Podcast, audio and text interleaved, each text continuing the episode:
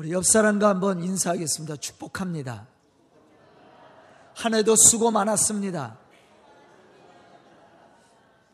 아, 우리 성도들이 한 해 동안 아, 열심히 또 이렇게 헌신하고 또 예배를 통해서 봉사했기 때문에 또 우리 교회가 한 해를 잘 마무리할 수 있는 이런 귀한 시간을 맞이하게 되었습니다.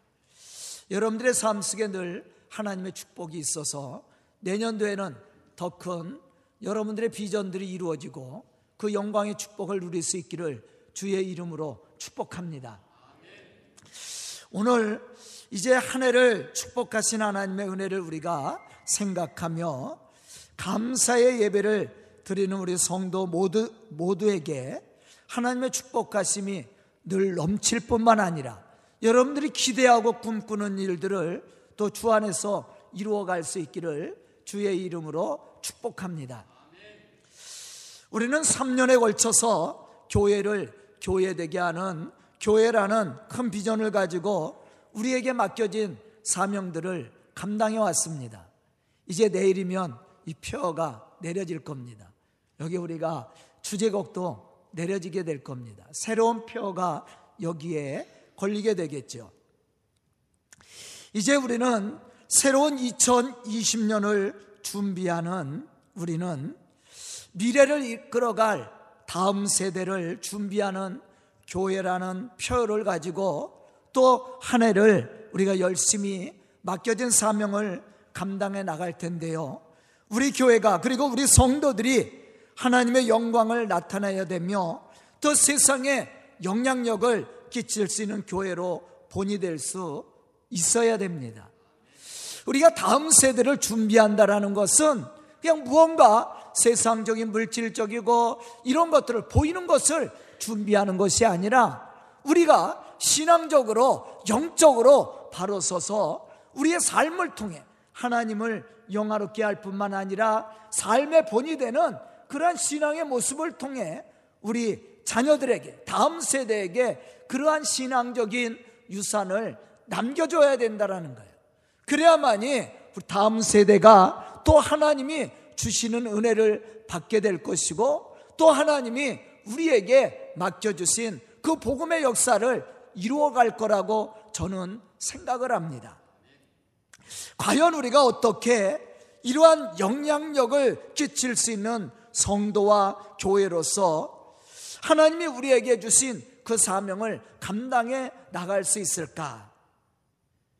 이 질문에 우리는 겸손히 대답할 수 있는 믿음의 고백들과 또한 변화된 삶의 모습이 우리의 삶을 통해서 고백되어진다, 되어져야 된다는 것입니다. 오늘 보면 말씀을 보면 베드로를 통해 말씀을 들었던 사람들이 가슴을 치며 회개를 했고 또 세례를 받으며 이날에 신도의 수가 3천이나 더해 갔더라. 그렇게 말씀하고 있습니다. 어떻게 이러한 역사가 일어날 수 있었는가? 우리가 오늘 생각해야 될 말씀입니다. 그 이유는 교회가 세상에 영향력을 끼칠 수 있는 교회로서 변화를 받고 또 변화된 신앙을 통해서 많은 사람들에게 감동을 주는 그러한 신앙의 열매들이 맺어졌다라는 거예요. 우리 주변에 보면 세상에 영향력을 끼치지 못하고 오히려 교회가 욕을 먹고 세상 사람들에게 불신을 받는 잘못된 교회들이 우리 주변에 있는 것들을 볼 수가 있습니다. 그 이유가 어디에 있습니까? 그 원인을 찾아보면 교회가 교회로서 갖추어야 될 하나님의 선하신 성품과 뜻을 따라 살지 않기 때문입니다. 하나님의 선하신 뜻을 따라 살지 않고 사람의 생각과 욕심을 따라 움직이고 있기 때문에 본이 되지 못하고 하나님의 영광을 나타내지 못하고 사람들에게 감동을 주지 못한다라는 거예요. 사람을 의존하고 사람의 영향력을 받는 교회는 절대로 하나님의 초자연적인 심과 능력을 경험 경험할 수가 없습니다. 그렇기 때문에 이러한 교회는 영적인 변화와 능력이 나타나지 않습니다. 또한 이렇게 사람 중심이 되어 모이는 교회는 교회로서 사명을 감당하지 못하고 목적을 잃어버린 채 분열과 시기와 다툼으로 인해 무너지게 된다는 것이죠. 저는 우리 교회가 이렇게 어리석고 미련한 교회가 되기를 원치 않습니다. 그럼 우리 교회가 교회로서 하나님의 영광을 나타내며 세상에 영향력을 끼치는 교회로 쓰임 받으려면 어떻게 해야 될까? 제가 3년 동안 교회에 대한 설교를 많이 했다고 얘기했어요. 이미 여러분들은 다 알고 있을 겁니다. 제가 여러 번, 수십 번 강조를 했으니까. 사람을 의지하지 않고 사람의 중심은 교회가 아니라 성령의 영향력을 받고 성령이 이끄시는 은혜를 따라 순종하는 복음적인 교회가 되어야 한다라는 거예요. 우리 교회가 이러한 신앙의 모습을 갖추고 교회로서 사명을 진지하게 감당해 나간다면 하나님의 영광을 나타낼 수 있게 될 것이고 또 많은 사람들에게 감동을 주고 영향력을 끼칠 수 있는 교회로서 부흥하게 될 거라고 저는 생각을 합니다. 오늘 본문 말씀을 보면 우리는 이러한 교회를 만나볼 수가 있습니다. 초대교회 사람들은 사람을 의존하고 사람의 영향력을 받는 교회가 아니었습니다. 초대교회는 성령이 이끄시는 교회로서 세상을 변화시키는 교회로 성장해 갔다라는 것이죠. 그럼 성령이 이끄시는 교회는 어떤 신앙의 모습을 가진 교회일까? 우리가 오늘 말씀을 통해서 몇 가지를 생각해 봐야 됩니다. 첫째는 말씀으로 변화된 교회. 말씀의 은혜가 있는 교회. 말씀의 능력의 열매가 맺어지는 교회여야 된다는 겁니다. 성령은 어떻게 교회 속에 역사하십니까? 성령은 말씀을 중심으로 해서 사람과 교회 속에 역사하시고 일하심으로 사람과 교회를 변화시켜 나간다라는 사실을 우리는 분명히 알아야 됩니다. 사실 우리의 믿음의 고백만으로는 교회를 교회되게 할 수 없습니다. 세상을 감동시키거나 변화시킬 수 없다라는 거예요. 마태복음 16장 16절에 보면 예수님께서 제자들에게 이렇게 질문을 합니다. 너희는 나를 누구라고 생각하느냐? 예수님의 이 질문에 베드로는 머뭇거리지 않고 분명하게 고백을 합니다. 주는 그리스도시요 살아계신 하나님의 아들이십니다. 라고 고백을 했어요. 이 고백은 예수님의 마음을 흐뭇하게 했습니다. 너무도 아름답고 멋진 신앙 고백이었습니다. 하지만 이러한 신앙 고백은 얼마 가지 못해서 무너졌다라는 것이죠. 마태복음 16장 23절에 보면 우리는 이러한 사실을 발견할 수가 있습니다. 처음에 베드로의 고백을 듣고 칭찬했던 예수님은 베드로를 향해서 이렇게 말씀을 하셨습니다. 사단아, 내 뒤로 물러가라. 너는 나를 넘어지게 하는 자로다. 네가 하나님의 일을 생각지 않고 하나님의 일을 생각하지 않고 오히려 사람의 일을 생각하는 도다. 이 말씀 속에서 우리는 베드로가 넘어질 수밖에 없었던 이유를 발견할 수가 있습니다. 그것은 그가 하나님의 일을 생각하지 않고 사람의 일을 생각했다라는 거예요. 제가 서두에서 말했던 것처럼 사람을 의존하고 사람의 영향력을 받는 교회는 절대로 하나님의 초자연적인 심과 능력을 체험할 수 없다라고 얘기했습니다. 더 나아가서는 사람들에게 감동을 주고 세상을 변화시킬 수 없다라고 그랬습니다. 예수님 지금 베드로에게 이러한 사실들을 가르쳐 주고 있는. 우리는 어떻습니까? 우리는 우리의 신앙의 삶 속에서 늘 하나님의 선하심을 생각하고 성령이 우리에게 주시는 그 감동과 은혜를 따라 순종하며 하나님이 주신 말씀을 이루기 위해서 그 말씀에 순종하며 살아가고 있는지 우리 생각해 봐야 돼요. 아니면 육신의 생각과 욕심을 따라 살아가고 있는지 한번 생각해 봐야 됩니다.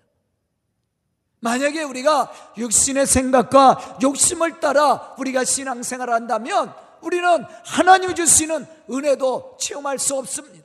주시는 능력 가운데 하나님을 영화롭게 할 수 없다라는 거죠. 이러한 사람은 고백은 멋지게 할지 모르지만 넘어질 수밖에 없는 사람이에요. 베드로도 마찬가지입니다. 이러한 베드로에게 예수님이 강조한 것이 뭐예요? 야, 너 하나님을 생각지 않고 사람의 일을 생각하는도다.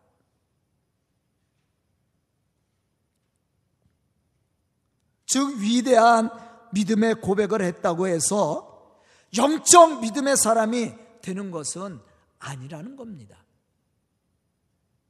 우리가 영적 믿음의 사람으로 능력 있게 하나님의 거룩한 역사를 이루어 가려면 우리가 믿음으로 고백한 대로 하나님의 말씀에 따라 순종함으로 하나님이 주시는 은혜를 가지고 우리가 헌신함으로 맡겨진 사명을 감당해 나가야 된다는 거예요. 다시 말하면 성령이 주시는 은혜와 말씀을 통해서 우리에게 허락해 주시는 그 은혜 풍성함을 따라 우리가 순종하며 나갈 때 그 사람이 하나님을 영화롭게 할 수 있고 하나님의 거룩한 이 역사들을 이루어 나갈 수 있게 된다라는 것이에요. 우리 주변에 보면 많은 사람들이 신앙 고백을 하고 믿음이 좋은 것처럼 말하고 있습니다. 하지만 그 고백이 교회에 유익을 주고 또 많은 사람들에게 감동을 주는 것은 아니라는 거예요. 오히려 신앙 고백은 멋지게 하면서 그 말씀대로 고백한 대로 살지 않으면 오히려 시험을 가져다 주고 분열을 가져다 줄 수 있다라는 거예요. 그 이유가 어디에 있습니까? 성령의 은혜와 성령이 이끄시는 말씀에 따라 순종하지 않고 사람의 생각과 자기의 감정을 가지고 일하기 때문에 그렇습니다. 이러한 사람은 베드로와 같이 넘어질 수밖에 없다라는 거예요. 이러한 사람은 좋은 신앙의 사람으로 다른 사람들에게 영향력을 끼칠 수 없다라는 것이죠. 그럼 우리가 어떻게 좋은 신앙의 사람으로 하나님을 영화롭게 하며 영향력을 끼치는 사람으로 세상을 변화시켜 나갈 수 있습니까?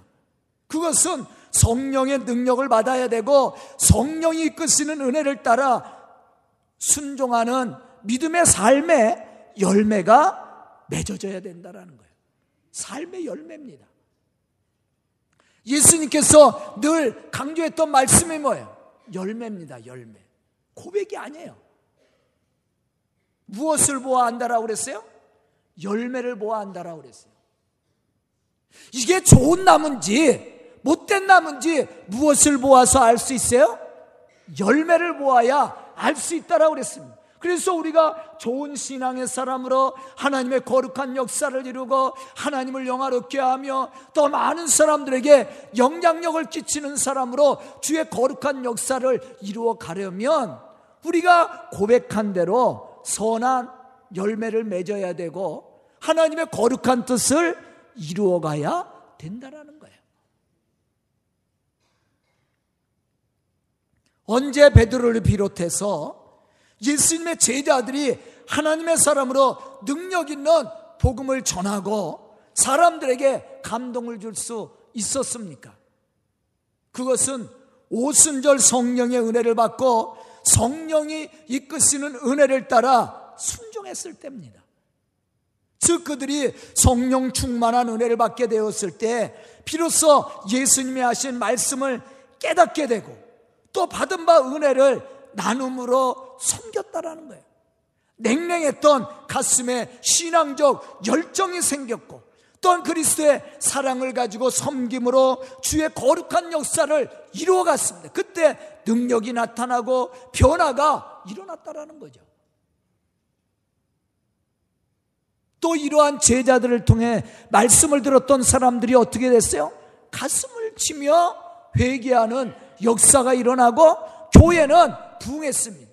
그래서 그의 말씀을 듣고 회개하고 돌아오는 자가 3천이나 더했더라. 이러한 사건들이 일어나게 됐다라는 거죠. 저는 오늘 말씀을 듣는 우리 성도들이 이러한 믿음의 사람들이 되어서 하나님을 영화롭게 할 뿐만 아니라 세상에 영향력을 끼쳐서 주의 거룩한 이 복음의 역사를 이루어가는 그러한 믿음의 성도들이 다 될 수 있기를 주의 이름으로 축복합니다. 두 번째는 능력을 주신 대로 최선을 다하는 교회입니다. 다시 말하면 맡겨진 사명에 대해서 최선을 다하는 사람. 충성을 다하는 사람이죠. 이러한 사람들이 하나님 앞에 쓰임을 받고 하나님의 거룩한 역사를 이루어가는 겁니다. 하나님이 쓰시는 사람은 조금 더 나은 사람이 아니에요. 남들보다 탁월한 사람이 아닙니다. 적당히 대충 하는 사람도 아닙니다. 목숨 걸고 힘써 일하는 사람이에요. 선무당이 사람 닿는 자는 말이 있죠. 참으로 성령의 거듭남을 체험하고 제사함과 구원의 감동이 있는 사람은 절대로 말을 앞세우거나 다른 사람을 비판하고 정죄하지 않습니다. 뿐만 아니라 자기를 내세우거나 자랑하지도 않는다라는 거죠. 또한 어떠한 일을 하든지 절대로 적당히 대충하지도 않습니다. 이것은 은혜를 체험하지 못한 사람들에게 나타나는 그러한 불신앙적인 모습입니다. 예수님의 제자들이 언제 복음의 일꾼으로서 쓰임을 받고 하나님의 이 거룩한 역사를 이루어가는데 힘써 일을 했습니까? 적당히 교육을 받고 적당히 병 고치는 능력을 받았을 때가 아니었습니다. 그들이 성령의 은혜를 받기 전에도 병 고치는 능력을 받았습니다. 예수님을 통해서 3년 동안 따라다니면서 교육도 받았습니다. 하지만 그것으로서 그들이 하나님의 좋은 일꾼이 되지는 못했다라는 거예요. 베드로를 비롯해서 예수님의 제자들이 하나님의 거룩한 일들을 감당해 나갔을 때가 언제입니까? 바로 오순절 성령의 사건을 통해서 완전히 변화됐을 때입니다. 거듭났을 때입니다. 그때서야 비로소 그들이 맡겨진 사명들을 감당해 나갈 수 있었다라는 거예요. 그러기 전에는 어떻습니까? 자기를 내세우고 자기의 신앙을 자랑하고 자기의 능력을 앞세우고 또 자기가 높은 자리에 앉으려고 욕심을 내고 서로 시기하고 싸웠습니다. 자기 자랑이에요. 이러한 사람들은 하나님의 좋은 일꾼이 될 수 없다라고 제가 이미 얘기했습니다. 하나님의 좋은 일꾼은 사람을 앞세우는 게 아니라 자기 능력을 앞세우는 것이 아니라 성령이 주시는 은혜를 따라 하나님 중심적인 삶을 사는 믿음의 사람이에요. 이러한 신앙이 있는 사람이 교회를 위해서 복음을 위해서 헌신하는 사람이고 또 맡겨진 일에 대해서 최선을 다하는 사람이에요. 베드로도 마찬가지였습니다. 그가 성령의 역사하심을 통해 완전한 거듭남의 신앙을 체험했을 때 비로소 복음의 사명을 능히 감당해 나갈 수 있었다라는 겁니다. 적당히 하는 것이 아니죠. 생명까지도 아끼지 않고 헌신하는 일꾼이 되었습니다. 고백으로 끝난 것이 아닙니다. 그들이 이러한 은혜를 받기 전에는 그러한 신앙 고백은 했습니다. 죽기까지 예수님을 따르겠다고 고백도 했습니다. 그러나 그러한 삶을 살지 못했다라는 거예요. 하지만 그들이 은혜를 받고 성령을 통해서 거듭남에 이러한 체험을 했을 때 그들은 생명을 아끼지 않고 복음을 위해서 헌신하는 믿음의 사람이 되었다라는 겁니다. 우리도 마찬가지예요. 사도행전 2장 43절로부터 47절에 보면 이렇게 말씀합니다. 표적이 많이 나타나고 믿음의 사람들이 함께 모여 재산과 소유를 팔아 각 사람의 필요를 따라 나눠주고 예수 안에서 마음을 같이하여 성전에 모이기를 힘쓰고 집에서 떡을 떼며 기쁨과 순전한 마음으로 음식을 나누며 교제했더라. 이러한 초대교회는 하나님을 찬미하며 또 온 백성들에게 친성을 받게 되었습니다. 그리고 자연스럽게 교회는 부흥해 갔습니다. 저는 오늘 한 해를 마무리하며 말씀을 듣는 우리 성도들이 새로운 한 해를 준비하면서 이러한 믿음의 사람들이 되어서 교회 부흥뿐만 아니라 세상에 영향력을 끼칠 수 있는 그러한 믿음의 좋은 일꾼들이 될 수 있기를 주의 이름으로 축원합니다. 세 번째는 하나님 중심의 삶을 사는 교회입니다. 사람 중심의 삶을 사는 교회가 아니에요. 사람이 중심이 되면 싸움이 일어나고 다툼이 일어날 수밖에 없습니다. 자기를 내세우면 이게 문제가 생겨요. 그러나 하나님이 우리의 신앙의 중심이 되고 교회의 중심이 되면 문제는 사라져요. 그리고 헌신하는 자들이 일어나게 되어 있습니다. 성령은 자기 중심적인 삶에서 하나님 중심적인 삶을 살 수 있도록 우리의 생각과 삶의 방식을 바꿔놓습니다. 그것이 바로 성령의 은혜를 받은 사람의 모습이에요. 그러나 자기를 내세우고 자기를 자랑하는 사람은 성령의 은혜를 받지 못한 사람입니다. 성령의 은혜를 받으면 자기의 것은 내려놓고 하나님의 것을 드러나게 되어 있어요. 베드로도 역시 마찬가지였고 예수님의 제자들과 또한 바울 사도도 마찬가지였습니다. 그들이 성령의 은혜를 받게 되었을 때 바로 사람이 중심이 아니라 하나님이 중심이 됐어요. 하나님의 영광을 위해서 자신을 헌신하며 희생함으로 맡겨진 사명을 감당해 나갔다라는 거예요. 이러한 신앙의 모습으로 헌신했을 때 그들을 통해 놀라운 하나님의 역사들이 일어나게 되었습니다. 본문 42절에 보면 이렇게 말씀하고 있습니다.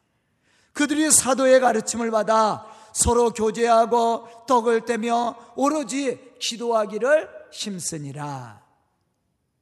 사도행전에 나와 있는 초대교회의 모습을 보면 오로지 기도하는 기도하기를 힘쓰는 교회였고 또 말씀을 따라 순종하는 교회였고 그리스의 사랑을 가지고 나누고 섬기는 교회였다라는 것을 우리는 쉽게 발견할 수가 있습니다.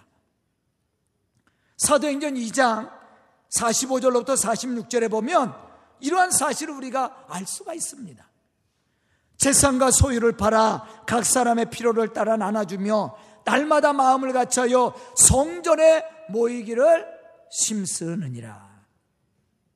과연 우리가 성령의 감동과 은혜를 받지 못했다면 이렇게 말씀을 따라 순종함으로 기도하고 헌신할 수 있을까? 한번 생각해 봐야 됩니다. 그건 사실 불가능한 거예요. 한 달치라도 자기의 자랑을, 자기의 주장을 내세우겠지요.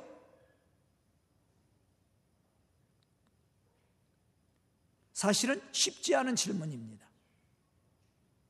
과연 우리가 성령의 감동과 은혜를 받지 못했다면 이 말씀에 순종하기는 쉽지 않을 겁니다.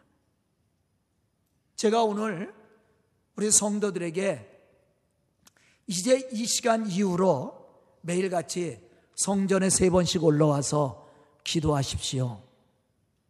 왜냐하면 경건한 유대인이라면 하루에 세 번씩 성전에 올라와서 기도했거든요. 베드로와 요한이 제9시에 성전에 올라오다가 걷지 못하는 사람을 이렇게 세우지요. 나사렛 예수의 이름으로 일어나 걸으라 이렇게 명령했을 때 그가 고침받는 역사가 일어났습니다. 그 제9시가 기도하는 시간이에요. 제3시, 6시, 9시 이거는 경건한 유대인들이 성전에 올라와서 기도하는 시간입니다. 베드로와 요한도 마찬가지예요. 기도하러 올라왔다가 이러한 기적의 역사를 이루었습니다. 제가 우리 성도들에게 매일 하루에 세 번씩 교회에 와서 기도하십시오. 왜 아멘들 안 하셔요? 초대교회처럼 여러분들의 재산을 팔아서 가난한 자들에게 나눠주십시오. 왜 아멘들 안 하셔요? 어렵고 힘든 사람들을 여러분들의 가정에 초대해서 음식을 차려서 함께 나누십시오. 그거는 그래도 아멘을 하시네. 이렇게 제가 여러분들에게 말씀을 했다면 이 말씀에 순종할 수 있는 사람이 몇 명이나 올까? 그렇게 하라면 순종하기보다 시험을 받는 사람이 더 많을 것 같아. 시험 당하는 사람들이. 그런데 오늘 말씀을 보면 베드로를 통해 말씀을 들었던 사람들은 큰 은혜를 받았습니다. 그리고 그들은 말씀을 따라 순종함으로 맡겨진 이 복음의 사명을 어떻게 감당했어요? 기쁨으로 그것을 감당해 나갔어요. 그랬을 때 교회는 어떻게 됐습니까? 날마다 부흥했다. 어떻게 이러한 일이 일어날 수 있었습니까? 어떻게 이러한 헌신과 순종을 통해 하나님의 거룩한 역사를 이루어갈 수 있었습니까? 그것은 성령의 충만한 은혜를 받은 사람들이 성령의 말씀을 따라 순종했기 때문이었어요. 사람이 중심이 아니라 하나님이 중심이 된 거예요. 성령이 주시는 은혜를 따라 하나님의 선하신 뜻을 그들이 받아들이고 그 말씀을 따라 순종해 갔을 때 초대교회는 부흥할 수밖에 없었습니다. 또 많은 사람들에게 영향력을 끼쳤고 그 영향을 받은 사람들이 회개하고 돌아오므로 초대교회는 부흥해 갔다라는 거예요. 교회를 보면 심서 일하고 헌신하는 사람보다 적당히 그저 대충 신앙생활하는 사람이 오히려 많을 수 있습니다. 더 나아가서는 교회를 어지럽게 하는 사람도 있을 겁니다. 이유가 무엇입니까? 성령의 능력과 충만한 은혜를 경험하지 못했기 때문이에요. 그래 자꾸 인간적인 생각을 가지고 하기 때문에 그렇습니다. 그렇기 때문에 베드로처럼 넘어질 수밖에 없는 거예요. 사도 바울이 살아계신 하나님을 만나기 전에 자신을 어떻게 고백을 했습니까? 빌립보서 3장 5절로부터 6절에 보면 바울은 예수님을 만나기 전에 자신을 이렇게 표현을 했습니다. 나는 8일 만에 할례를 받았고 이스라엘 족속이요 베냐민 지파요 시브리인 중에 시브리인요 율법으로는 바리새인이요 열심으로는 교회를 핍박하고 율법의 의로는 흠이 없는 자다. 그렇게 고백을 했어요. 하지만 그가 살아계신 하나님을 만나고 성령의 은혜를 체험하게 되었을 때 그는 자신을 어떻게 고백을 했습니까? 죄인 중에 괴수라고 고백을 했어요. 그리고 그가 세상의 자랑거리들 이런 세상에 얻었던 모든 권세와 명예와 지식과 능력들 이것들은 어떻게 했다고 그랬어요? 배설물과 같이 버렸다 그랬어요. 그리고 오직 예수님의 그 십자가만을 자랑하겠다라고 그랬어요. 이게 변화된 바울의 모습입니다. 성령의 은혜를 받은 사람의 모습입니다. 하나님 중심적인 삶을 사는 사람의 모습이에요. 이 사람이 충성하는 사람이고, 이 사람이 하나님을 영화롭게 하는 사람이고, 이러한 사람을 통해 하나님은 세상을 변화시키고 하나님의 놀라운 역사를 이루어 가신다라는 거예요. 우리 교회도 마찬가지입니다. 제가 우리 집사람하고 얘기할 때 감사하는 일을 많이 해요. 야, 우리 교회도 헌신하는 사람들이 있어요. 진짜 충성을 다하는 사람들이 있습니다. 그분들을 보면 감사가 저절로 나오는 거야. 어떤 때는 야, 조금 덜 했으면 좋겠다. 그런 생각이 들 때가 있어요. 왜냐하면 몸이 불편한데도 그냥 와서 헌신하는 분들이 있어요. 많이 가져서도 아닙니다. 그런 분들을 보면 이 감동이 저절로 오지 않아요? 하나님도 마찬가지일 거예요. 맡겨진 일에 최선을 다하는 사람들. 이 사람들은 어떤 사람들이에요?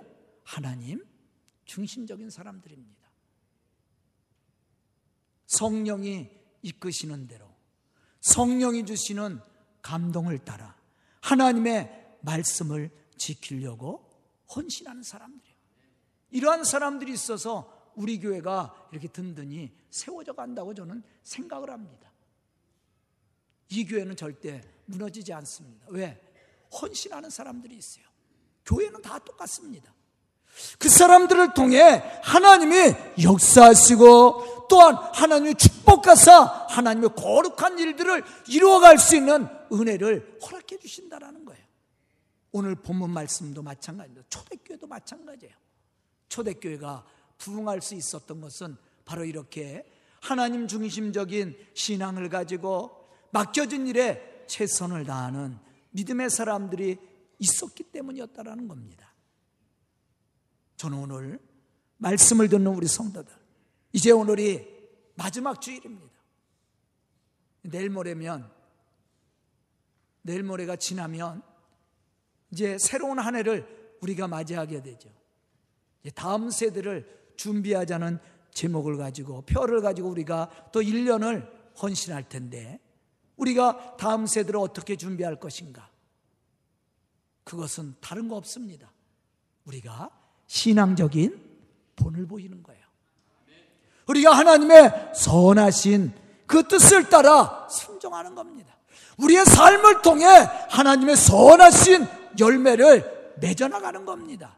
우리가 성령이 이끄시는 그 믿음을 가지고 최선을 다해 우리의 맡겨진 신앙의 삶을 삶으로 열매를 맺어나가는 거예요.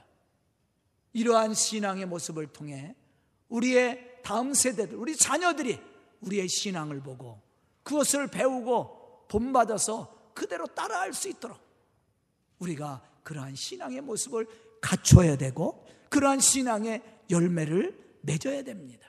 저는 오늘 말씀을 듣는 우리 성도들이 이러한 신앙의 사람들이 되어서 참으로 하나님을 영화롭게 하며 또한 세상에 또한 우리 다음 세대에 영향력을 끼칠 수 있는 그러한 믿음의 성도들이 다 될 수 있기를 주의 이름으로 축복합니다.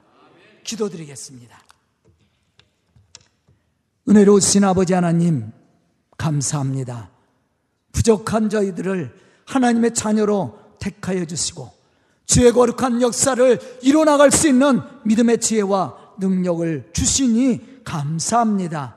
참으로 우리 교회가 교회로서 맡겨진 사명을 감당케 해주시고 또한 하나님의 그 약속하신 축복을 이루어갈 수 있는 은혜도 주시옵소서 우리가 다음 세대를 준비하기 위해 또한 아버지 한 해를 마무리하고 새해를 준비합니다. 준비한 우리 성도들에게 믿음의 지혜와 능력을 더하사 우리 성도들을 통해 이 교회가 더 큰 부흥과 하나님의 놀라운 역사를 이루어갈 수 있도록 축복하여 주시옵소서 예수님의 이름 받들어 축복하며 기도드리옵나이다. 아멘.